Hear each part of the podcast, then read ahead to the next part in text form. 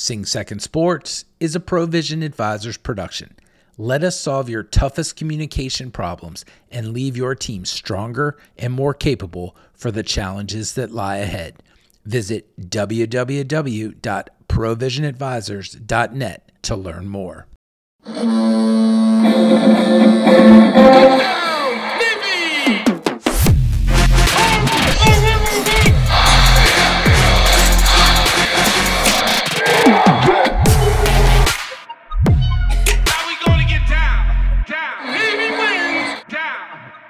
All right. Hey, hey, everyone. This is the Sing Second Sports Podcast. I am John Schofield, your host. Joining me is Bill Wagner of the Capital Gazette newspaper, and Chris Cervello is our producer, running Old Man Radio and doing all the hard things. Speaking of the hard things, the Navy outdoor track and field teams, men and women, handled the hard things in horrible weather conditions. Even Bill Wagner had to channel a little bit of Catherine Fominique as he wrote his great story for the Capital Gazette about the championships that both men and women won over the weekend, saying that the strong winds and pelting rains didn't faze host Navy one bit. And it did not.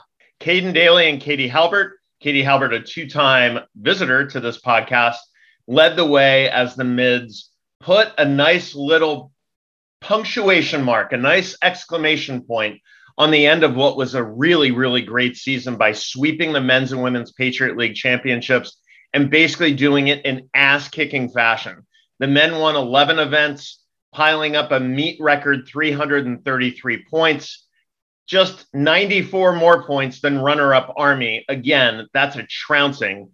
Navy women took uh, first in 10 events on the way to amassing 281 and a half points, which is the second most in meet history.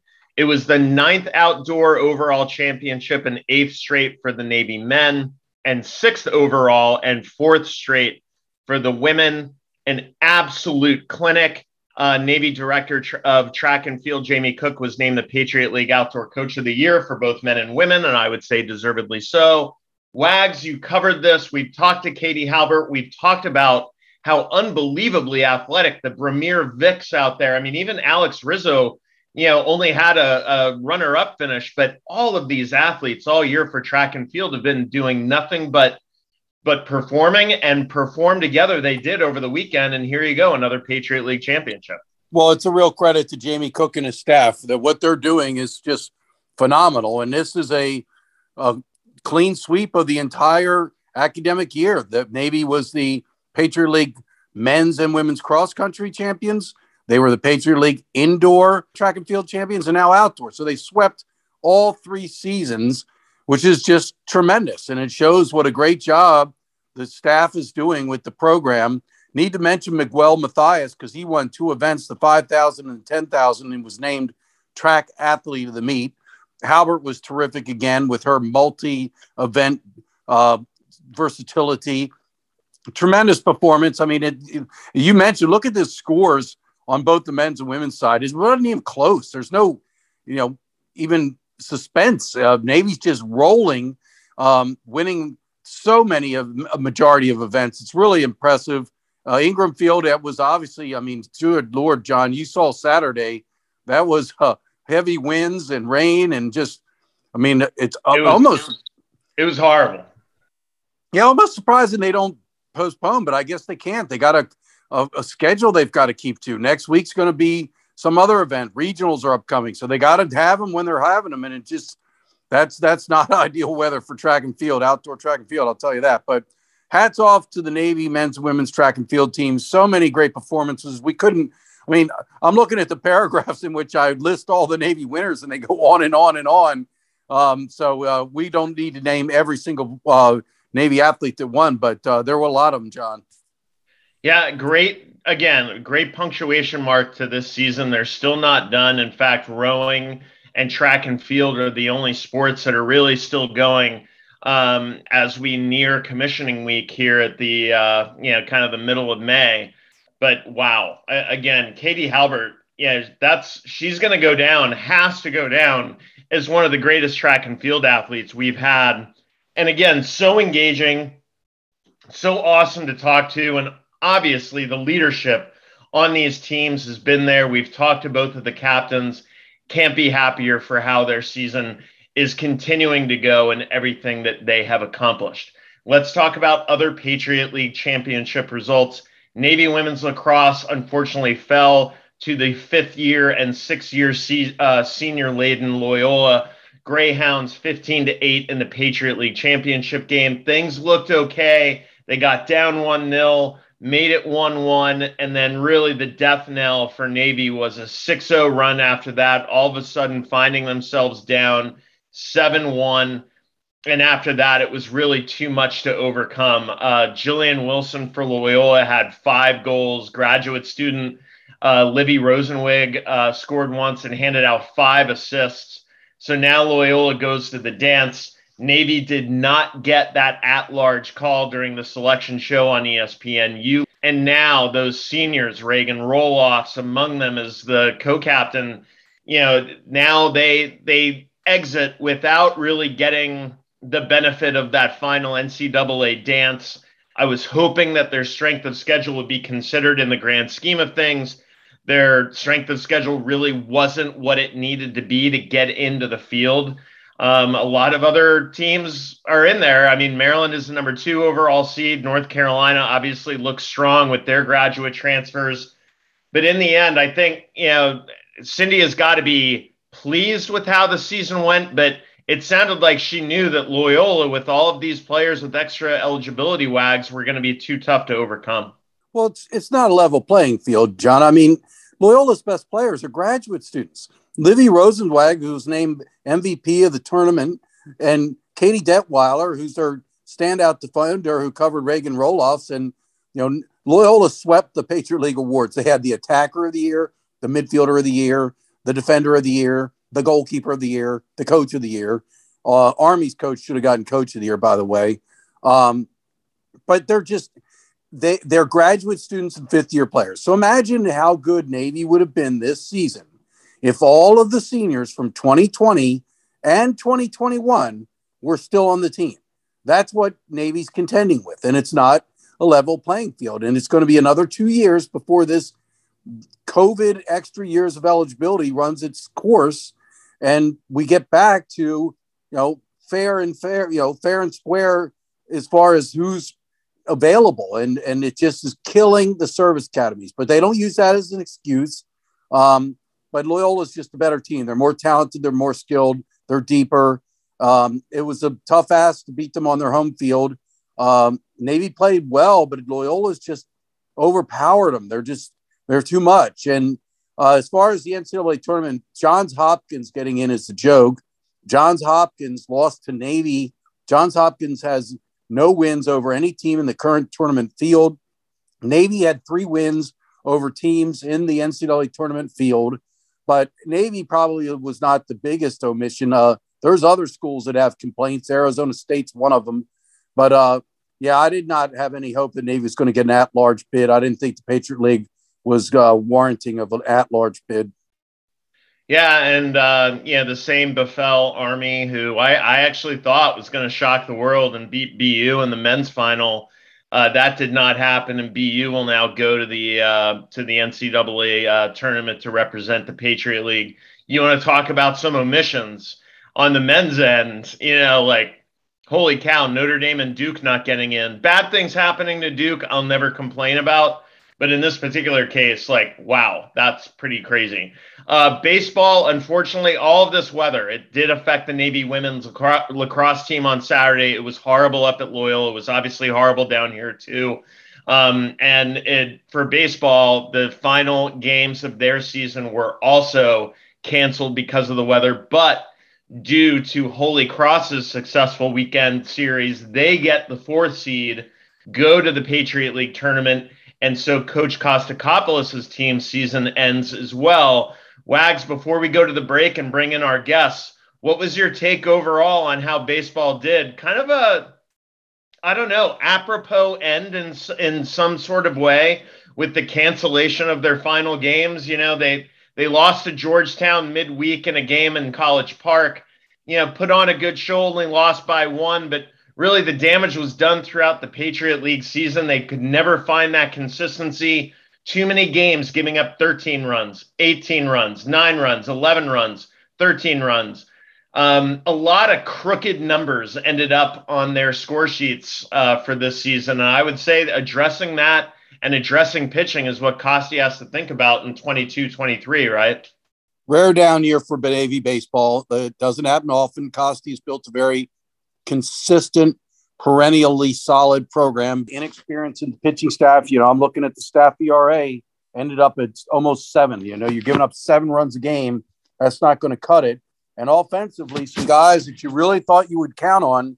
Zach Stevens has been an outstanding hitter for Navy during his career, but as a senior, he didn't get it done. He hit 236 with four homers, 19 RBIs. Those are subpar numbers for him. And Logan Keller, who led the Patriot League in RBIs last year, he only hit 249 with four homers and 25 RBIs. So, you know, Christian Policelli got it done. He, he hit 328 with uh, 11 doubles, a total of uh, 16 extra base hits, 33 RBIs. And Colin Smith was a revelation.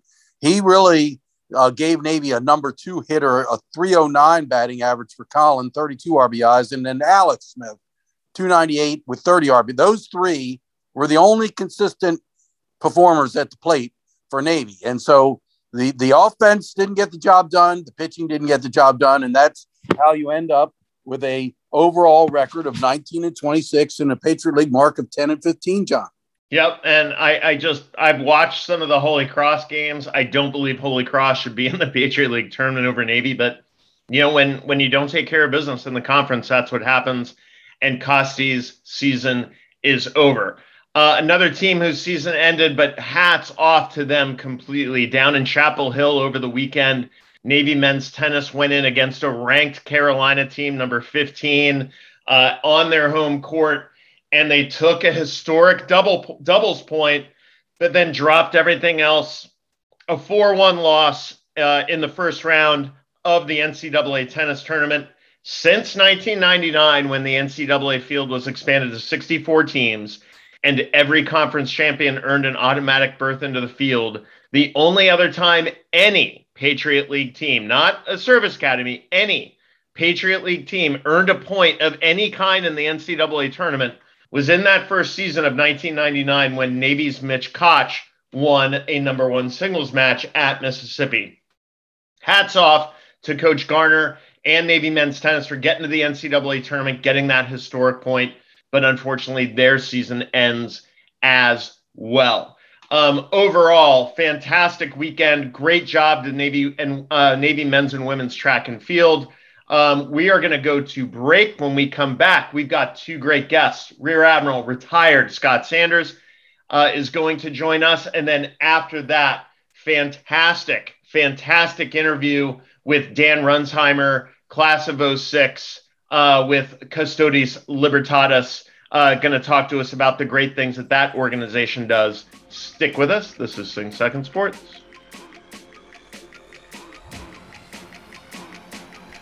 A special thank you to our sponsors at Red Red Wine Bar and Dry 85 on Main Street in Annapolis. Whether you're an Annapolis resident or if you're coming into town to watch sports or for a reunion or you just want to get back to Naptown as the weather gets nicer, my favorite is a Cabernet and a Cuban sandwich at Red Red Wine Bar or an old fashioned and a Dry 85 burger at Dry 85. You can't go wrong with either. Be sure to check out both establishments. And again, thank you to Brian and Lisa Bolter for all of their fantastic support. Now back to the pod. Hey, hey, ladies and gentlemen, we are back. Thanks for sticking with us, with us through the break. It is time for our alumni segment. It's really special today. We have a great guest, Rear Admiral Scott Sanders, a, a member of the great class of 1980, designated a naval aviator in 1982, went on to become an E2C pilot, uh, transitioned to the reserves, uh, retired as a two star admiral and among other successful things, uh, was and is a Naval Academy Blue and Gold officer, uh, and has now started his own business, the Tobacco Barn Distillery. Number one, Admiral, thank you so much for joining the podcast. Number two, tell us a little bit more about Tobacco Barn. You know, where is it located? Where have you set up shop? And and what do people need to know about it? Well, thanks, Chris. It's good to be with you and John on this. I um, yeah, we're down in a place called Hollywood, Maryland. Most people don't know where that is, but we're right near Naval Air Station, Patuxent River, Maryland, about 12 miles north, about an hour south of Annapolis. It takes me hour and 10 minutes to get to Annapolis. So we're on that on that side of the bay, just go south from Annapolis. We're on a corn farm, so we grow the corn to make our bourbon and all our whiskeys. How long have you been doing this? And and what got you into this? You know, I, I know a lot of people when they retire from the military, they go work for Lockheed Martin or for Northrop Grumman, or they're an SES or a, a GS in the Pentagon. What what drew you to this particular vocation? Well, it's it's kind of ties into my Navy career. Um, the the kernel that started was back in 2009 or so. I was the uh, International Counter Piracy Task Force Commander off Somalia, CTF 151. And um, I would, you know, I, I, had a lot of engagement. So I, have been with on Chinese ships three times, Russian ships, everybody in NATO, Far East, all that. And we all know yeah, the Navy's kind of a bunch of cheapskates. So I would be doing these engagements and I'd be going there. I'd be getting something from the Pakistani National Museum as a gift, and I'd have the, a uh, USS Anzio ball cap to give them. And I would just, you know, I, I was very ashamed. And so I, I went back. I said, "Hey, don't we have anything?" And they nope, we don't have the budget for that. So just out of my own pocket, we were luckily had a port call uh, coming up. So I, I purchased four bottles of bourbon out of my own pocket, and I started handing those out.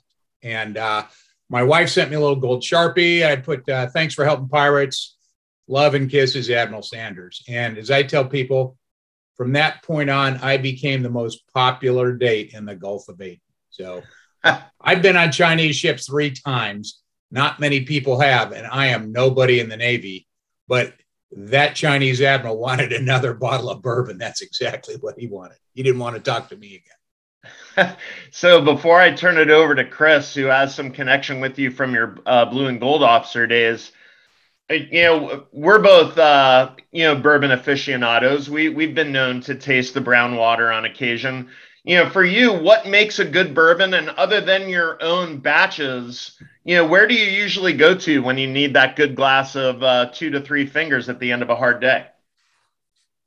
Yeah, the the, the good thing about bourbon is uh, it's highly regulated and very specified in law. So, but it's kind of simple. It just has to be a minimum of 51% corn.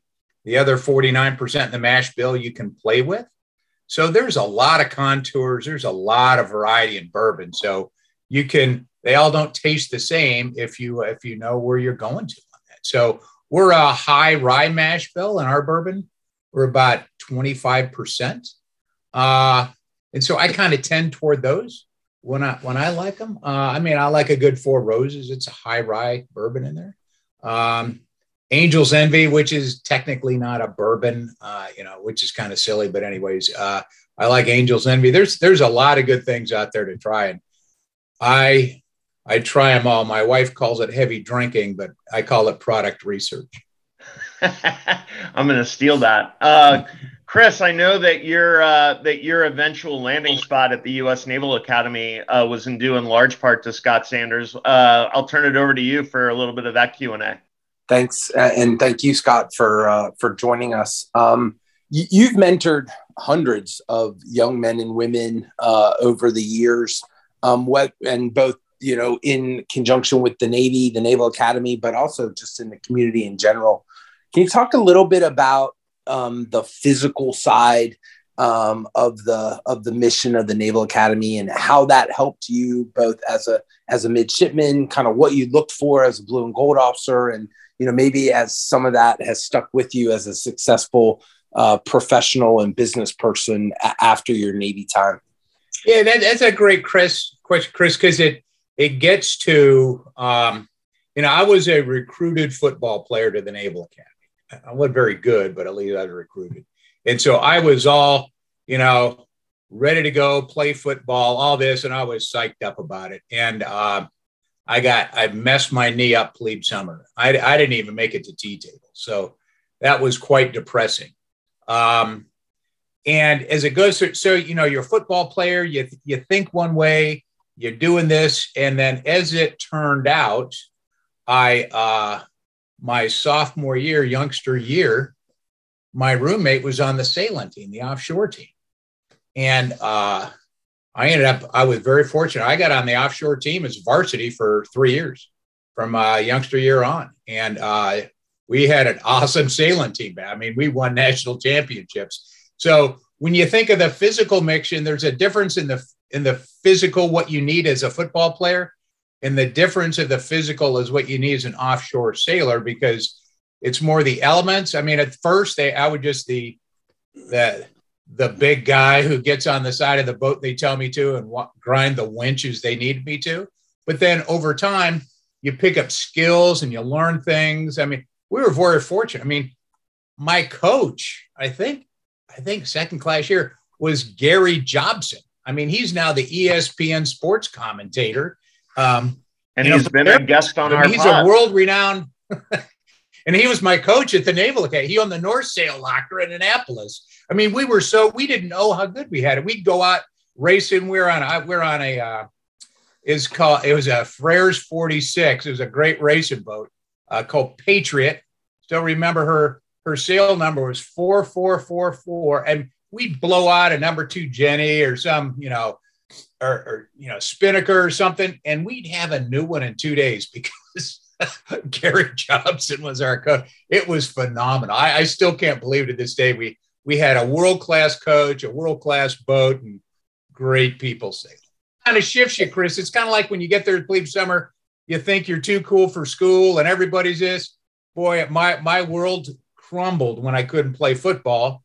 But then you just pick yourself back up. Okay, what am I going to do? I, I am from Arizona. I'm, there's no way I should be on the offshore sailing team, but you just do, and you figure stuff out.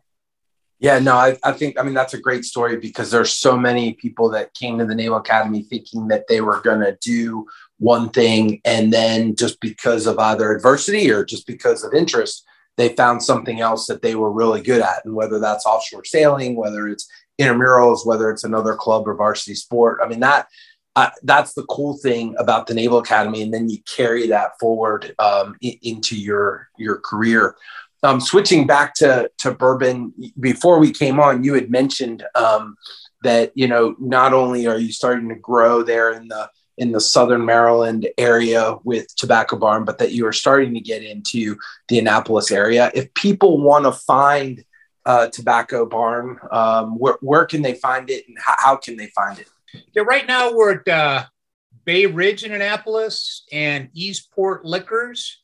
They can go there, and then I've been uh, hopefully in a few months we'll have we're going to have more to release. I mean, I, I like to get into Mills because he's a Naval Academy guy, great person. He and his wife, I think, are 95 grads. They they run an awesome business there in downtown Annapolis, and uh, and those type of things. I might even be having an. Uh, we're going to have uh, former Secretary of the Navy has his boat down near me uh, getting fixed. We might even do an impromptu event in Annapolis sometime here. But and I'm also at there's a thing called Annapolis First Sundays. There's an arts market there. I'm on West Street. I was just there two days ago.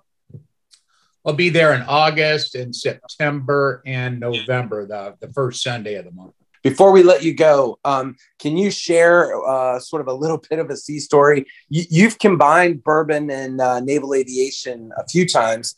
Can you talk about uh, the venture that that you've uh, you've put together? I'll say we're traditionalists when it comes to bourbon, but bourbon is fun, and so we do some a little off the wall things to uh, for charities. So for Semper Fi America's Fund, I mean, I own a distillery. I have a friend of mine because I'm near Pax River, the test bait. He owns a Harrier jet. and so we just, you know, we said, hey, let's fly some bourbon on a Harrier jet. And so uh, we did that last August for uh, Semper Fi and America's Fund. We've got, uh, we had four 25 gallon barrels that we put two in each fuel tank. So we fit them in there and uh, flew it. Uh, as we as we say, we set three bourbon aviation world records, and the most important one is not just the speed and the and the pressure change, but those barrels were about four feet away from a Rolls Royce engine for 65 minutes. I mean, the vibration, the amount, it's a it's a smoky bourbon because uh, you just it it shakes those barrels pretty hard. And we're going to be that'll be released here right about Memorial Day. That's awesome. Thank you for for sharing that. I mean, again, it just shows one of the great things that I've really enjoyed about you ever since I met you as a as a high school guy is, I mean, just you make Navy, Naval Academy, and Naval Aviation fun. Um, and uh, for those of our younger listeners who, you know, sort of are just out of the academy and maybe still have that academy hangover, um, you embody what uh, the opportunity that being a Naval Academy graduate graduate uh, presents both in your professional career, but you know now in this this business venture. So thank you very much for coming on. No, I appreciate it, and yeah, you just never know where. I mean, it's so cool that you know. Speaking of Naval Academy sports, Diego Fagot just got you know he just got drafted by the Baltimore Ravens. Man, I hope to be able to go see him up there. Well, when you do, sir, we uh, we promise to uh, share a uh, a glass of bourbon with you for sure. Um, thank you so much for coming on the podcast. Ladies and gentlemen, it's called Tobacco Barn. Please look for it at Eastport Liquors or Bay Ridge Liquors and come on up for first Sundays starting in August, September, and October. What a great thing to do maybe a Naval Academy football game on a Saturday and then check it out on first Sunday. Uh, ladies and gentlemen, we're going to go to break. When we come back, Wags, Chris, and I will have our next guest. This is Sing Second Sports. A special thank you to our friends at the Naptown Scoop. Hey, if you're an Annapolis resident or somebody that lives outside of Annapolis but gets back to town like me, you definitely want to sign up for the Naptown Scoop. There is not a better place online to find out the latest in local politics, sports, weather, restaurant openings, what acts will be playing at what bars over the weekend. Go to naptownscoop.com, click on the subscribe button, and start getting in the know. That's naptownscoop.com, click on subscribe. Now back to the pod. Hey, hey, ladies and gentlemen, we are back. Thanks for sticking with us through the break. Today, we are really happy to be joined by class of 2006 grad Dan Runsheimer. Uh, Dan is the secretary and treasurer of Custodes Libertatis, the Memorial Foundation, started by the class of 2006. Uh, I'll let him tell you a little bit more about that. Uh, but after graduating in 2006, he joined the Marine Corps as an infantry officer, deployed uh, he currently serves uh, as an operating executive at a rapidly growing automotive software business and is the founder or co founder of several private companies. After attending the U.S. Naval Academy, Dan also attended the Wharton School at UPenn for Business. Dan, number one, thank you so much for joining the podcast. Number two, tell us a little bit more about the organization that I just described. Hey, good morning, gentlemen, and, thanks for having me on this morning. And very much appreciate the opportunity to speak with you and to speak to your audience, which certainly has uh, broad attention from from the Naval Academy family. Um, Custodes Libertatis was founded, as you all know from from Justin's visit to the podcast, to assist with the education needs of fallen members of the Naval Academy uh, alumni family. So each year we've helped between four and six families to uh, cover costs associated with education needs at colleges, technical schools, and trade schools. And this year, this last year, with your help, we were able to raise over $100,000 towards this effort. And we provided uh, four or five families with some substantial scholarship assistance, uh, nearly $20,000 last year. Um, so happy to answer any other questions on the effort, but very thankful for your assistance with this effort so far over the last year. Well, Dan, before I let uh, Wags and Chris ask you a couple of questions, you know, we, we talked a little bit uh, to Justin about it, but from your perspective, how did this get started? You know, what what is it? What's the special sauce in the class of 06? Um, you know, that that was able to move this to something that that generated uh, so much good. You know, and I'll go over the numbers here. You you've just wrapped your end of year reporting. Um, uh, Custodes Libertatis awarded 11 scholarships totaling $19,502 and raised in total 131,000 plus dollars. Um, you know, you obviously hope to continue to raise the funds at that rate in the coming years. How, how did you get to this level and, and what do you need from our listeners and beyond our listeners in order for this to continue to succeed? You know, it's a great question. If I had to identify the special sauce that made this happen, I think it is the the common bond, not just amongst the class of 2006, but really the uh, the post 9/11 generation of alumni who, you know, we were exposed to two different ground combat theaters as well as numerous humanitarian uh, missions and over this period of time, I think we've all been humbled and impacted by the sacrifices of, of the alumni in this era.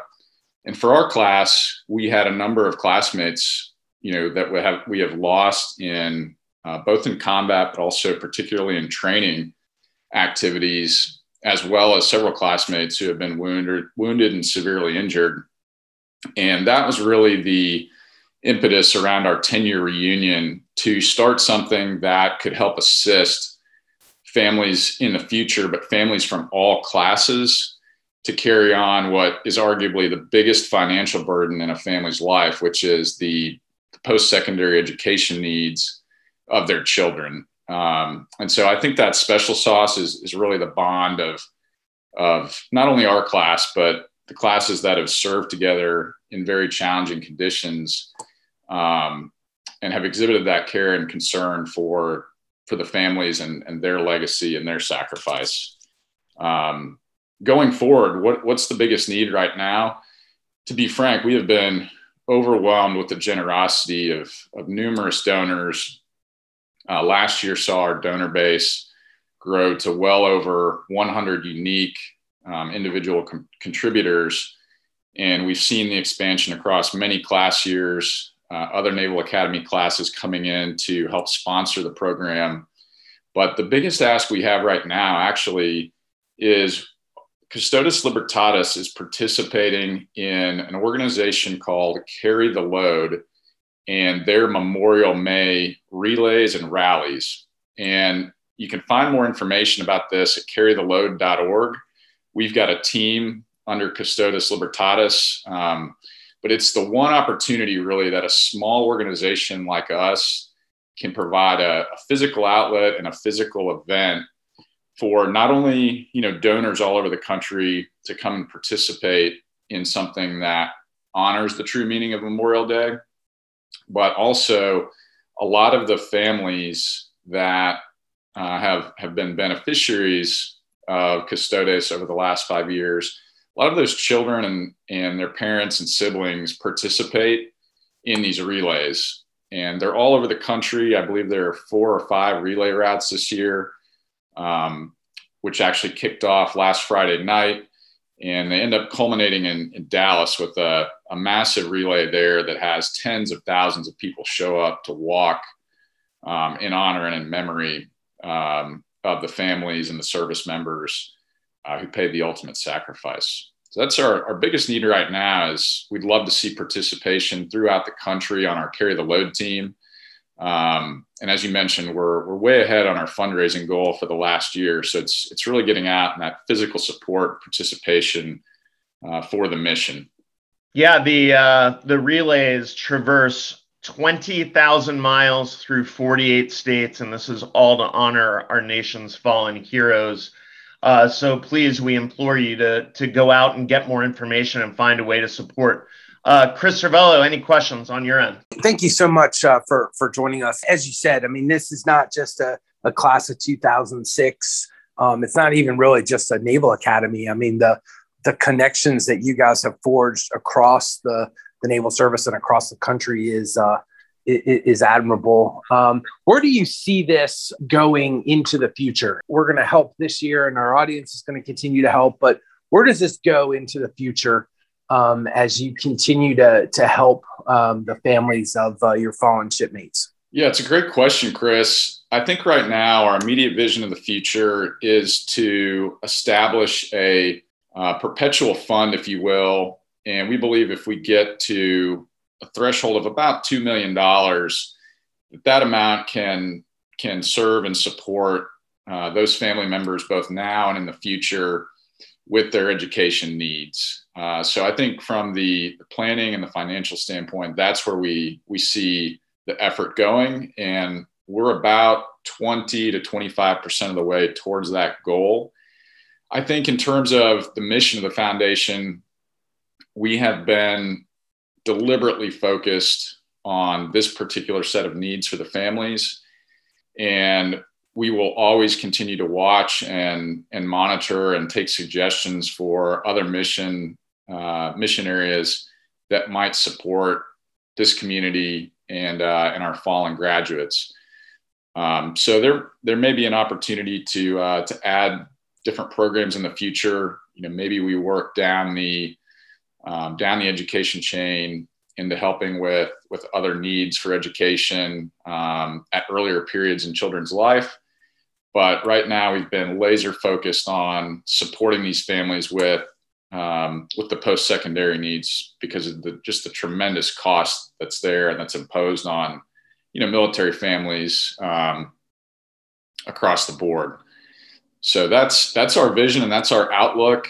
We're we're flexible, we're nimble, and we continue to to monitor for new opportunities and new ideas. But uh, I think that that probably best lays out what the vision is for these families and for the um, the budget and the plan of the foundation.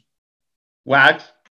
Well, I'm wondering, and I don't know if this is kind of private or or not, but I'm wondering if you could maybe give us a personal anecdote of a of a family that you all have helped. I know that um, we recently suffered the death of Brian Bourgeois, a former Navy football player um, who was a Navy SEAL and was uh, on a training uh, run and, and had a, a, accident in which he was killed. And I know that his friends and graduates of his class are helping to raise fund, funds to help with the education of his children. But maybe a personal anecdote of uh, of kind of what you do to bring it to a more personal light.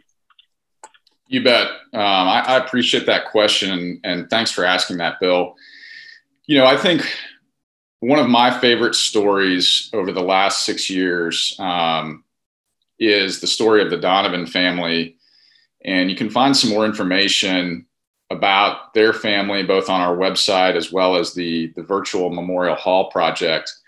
Um, but two daughters, uh, both have, have uh, been beneficiaries of the foundation. And uh, Kelsey Donovan, who you'll find a note from her posted on our on the foundation's website at fallenshipmate.org. Uh, she recently completed a medical program and is, is now serving in the capacity of uh, in the healthcare field and has has worked at a VA hospital. And so, you know, her service back to veterans via her uh, particularly demanding healthcare training um, graduate program is is just very heartwarming. You know, the the costs of going through a medical program are extremely expensive, and she was able to complete that program successfully on time, and then uh, and then to serve in that VA community. Um, that that truly is meaningful to us, right? Um, she is now paying it forward for these other veterans and providing them with exceptional medical care. Um, and it's just a it's just a wonderful story of a family oriented on service. And last for me, how how does a family of a fallen service member reach out to you? I mean, obviously, we're trying to spread the word and let folks know that this organization exists and can help those in need. But uh, what? How does someone apply to get you know help from you all? Absolutely, great question. Uh, thanks for that, Bill. Any family in the uh, the Naval Academy Gold Star family community, or uh, whose whose family member has been lost during a training incident, or while serving as a first responder, uh, law enforcement officer, or intelligence officer, um, all of those families are included uh, within the, the set of families that we hope to serve. And all you need to do is go to fallenshipmate navalacademy.org. There's a contact us page, and you can send send in a quick note, and one of us will typically respond the same day. Uh, just leave us a phone number or an email, and we'll follow up immediately. Uh, that's the easiest way to find us. You can also find us on, you can find myself or Justin Free or Jared Sprunk on uh, LinkedIn. But the website is typically the best way to notify us. Um, you know, we respond within minutes or hours, but would love to help serve some more of the families that are out there. And uh, from from us here at Sing Second Sports, thank you so much for for what you and the rest of the organization for what you do.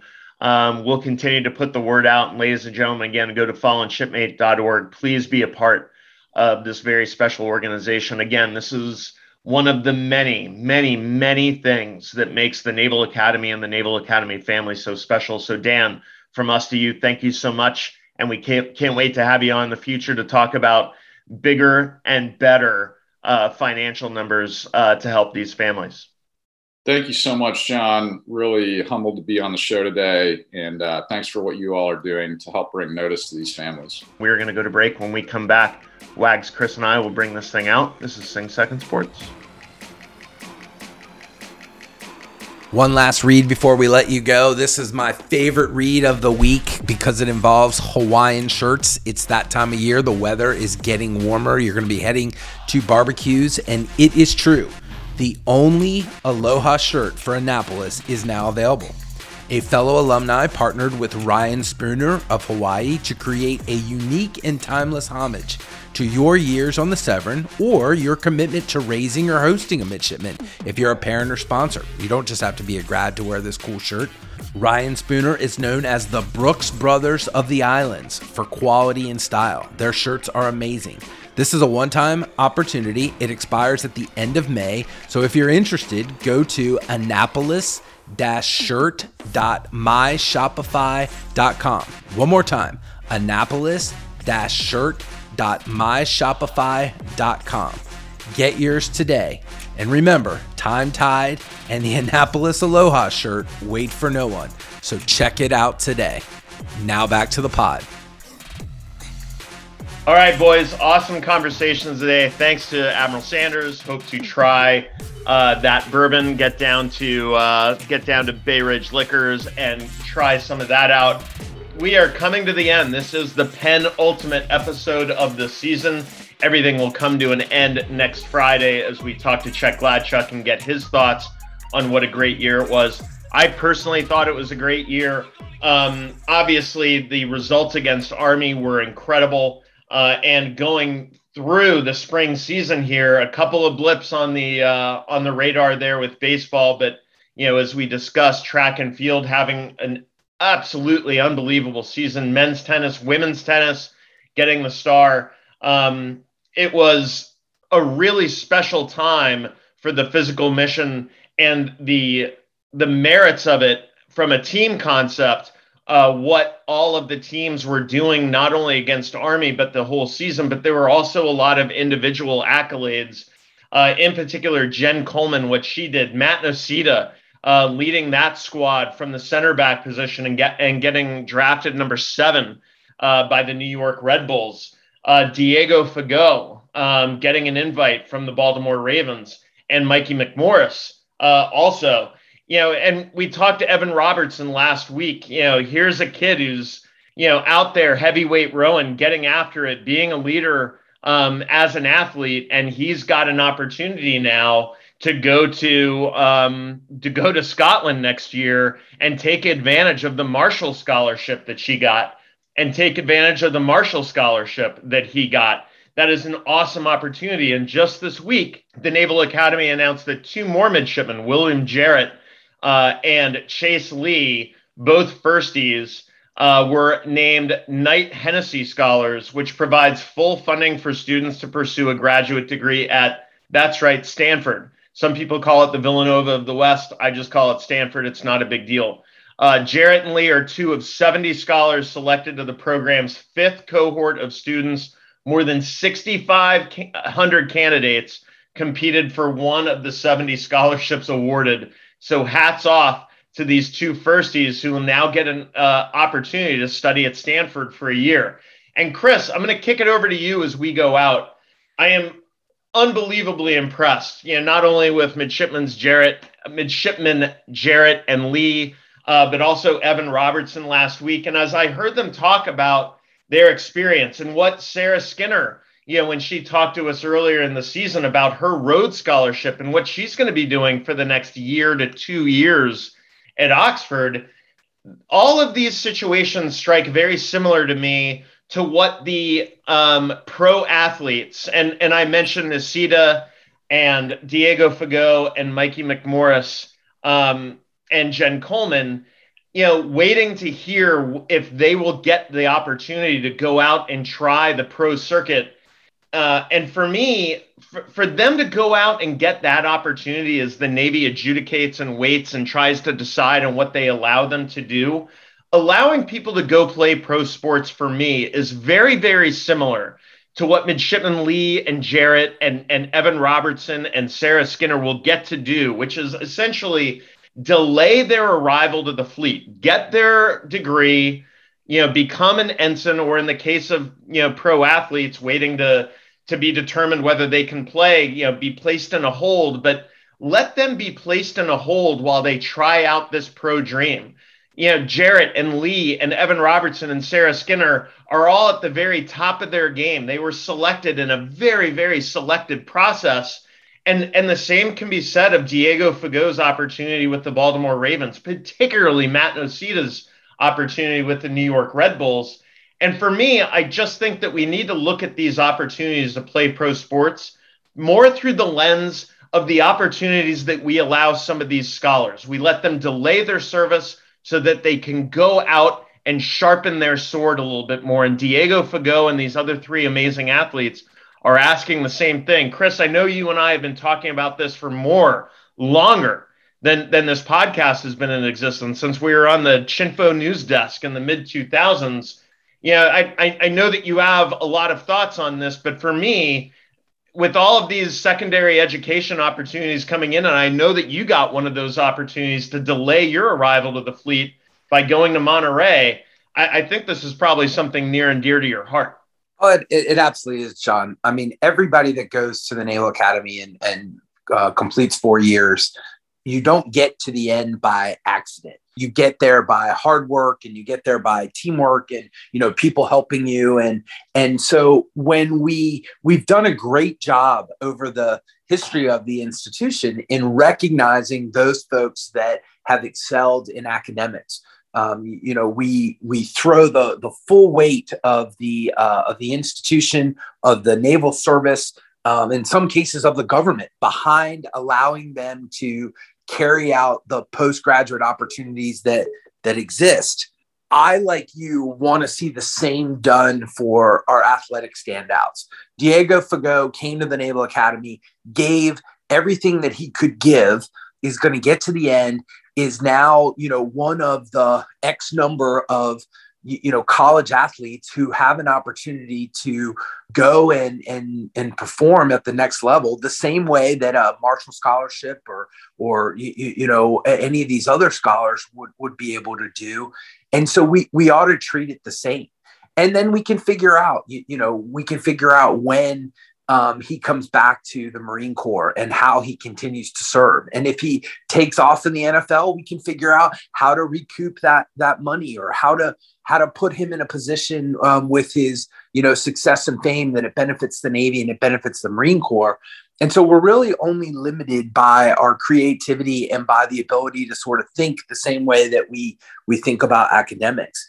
Um, until we get there, the people that lose out in this are, are the midshipman athletes and really the larger Naval Academy community. Because, I mean, there is so much that seeing these athletes play on Sunday or seeing them play in the WNBA or seeing them play in the MLS, I mean, that could do so much for the brand of the Naval Academy. And people would say, well, that's not their job is to, uh, it, to increase the brand of the Naval Academy. Well, I, I would argue differently far more people are going to see Diego Fagot, or going to see Keenan Reynolds, or going to see, um, you know, some of the other folks, David Robinson, and they're going to want to come to Annapolis. They're going to want to serve. They're going to want to raise their right hand.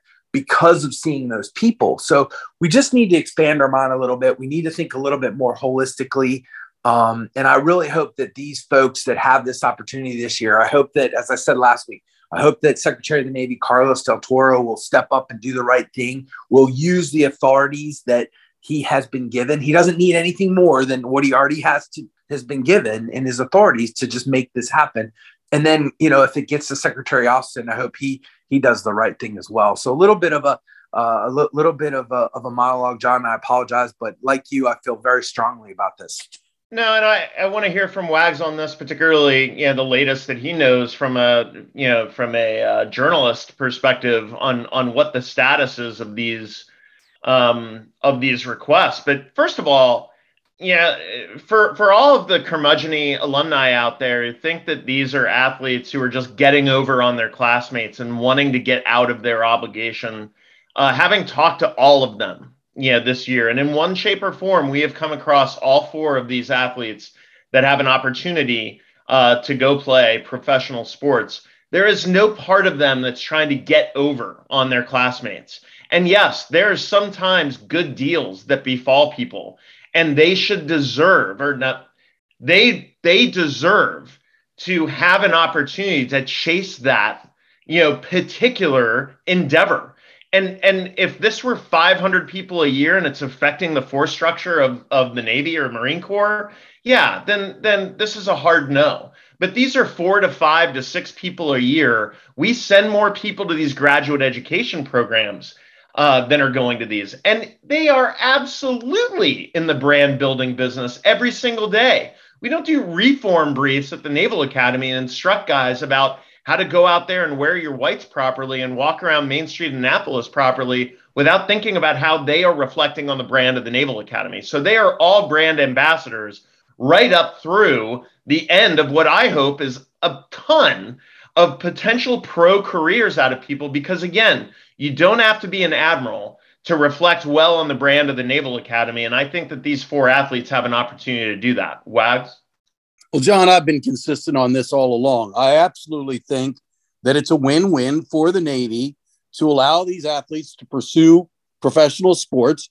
I mean, everyone involved with Navy gets excited when Joe Cardona is playing for the Patriots and Keenan Reynolds playing for the Seattle Seahawks. They love it.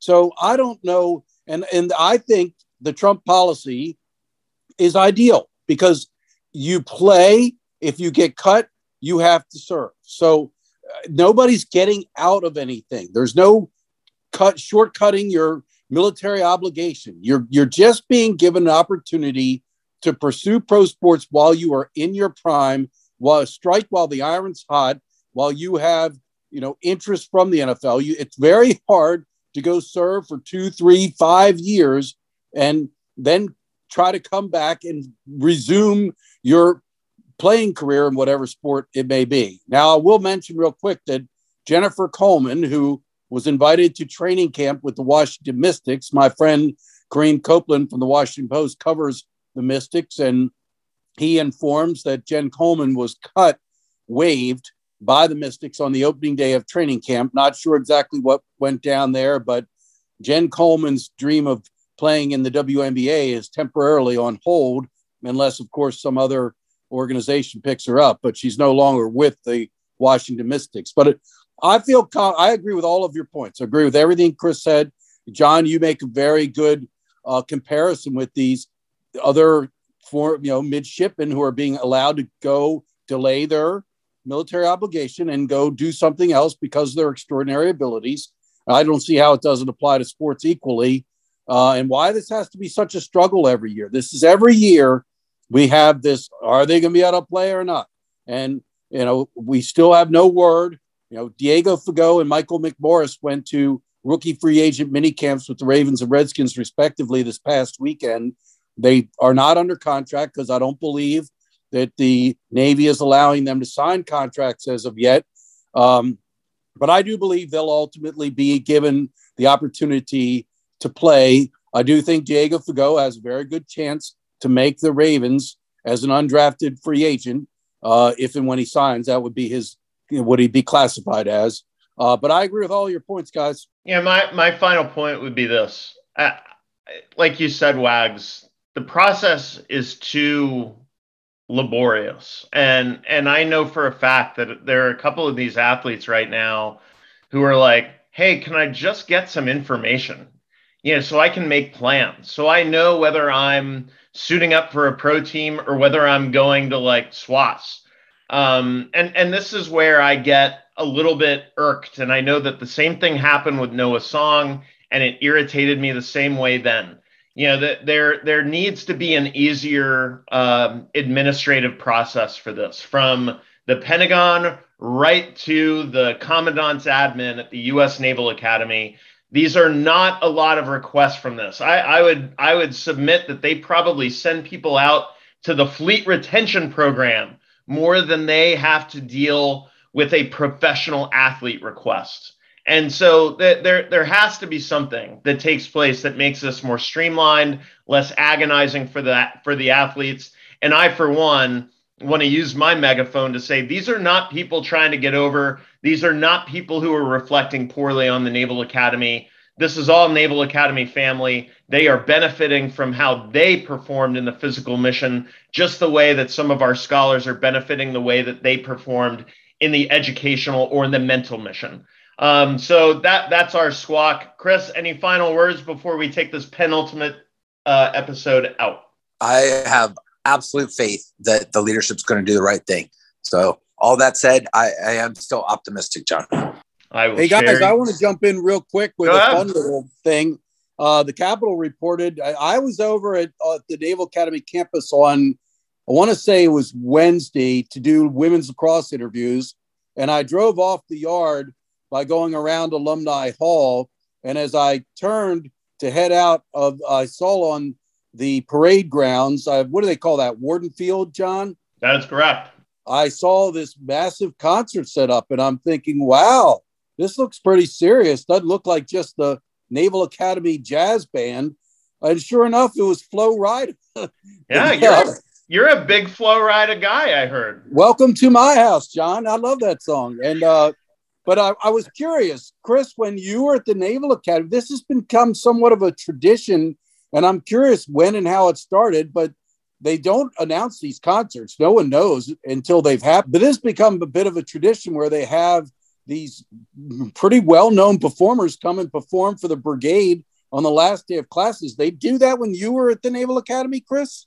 I don't think so. I mean, I remember the Beach Boys uh, coming when I was a plebe, um, and it was just for the Naval Academy uh, Naval Academy community, but I don't remember anything being done at the end of classes. I think that's a more sort of recent tradition. Uh, I yeah, think Jimmy yeah. Buffett team, right? I mean, there's some big name folks. Yeah, I mean, not third, Flo Rida. Third Eye Blind but, you know. came when I was the PAO. Um, you know, for you '90s fans. Um, but yeah, it's it's a pretty cool thing.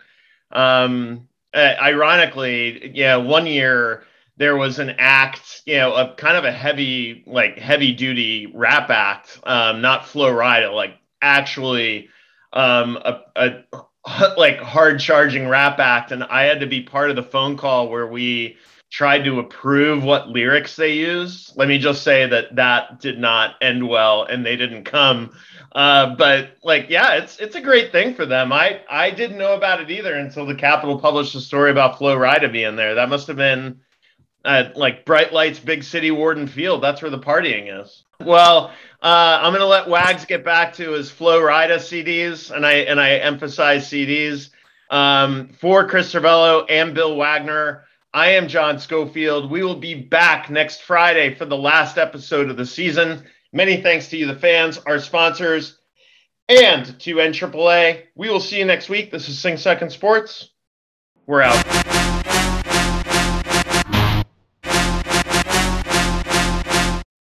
Thoughts and opinions expressed on this pod are our own and don't represent the views of the Naval Academy Athletic Association, the United States Naval Academy, or any organization for that matter. Play by play calls from the Navy Radio Network are used in the opening of the show and from time to time will be part of podcast segments.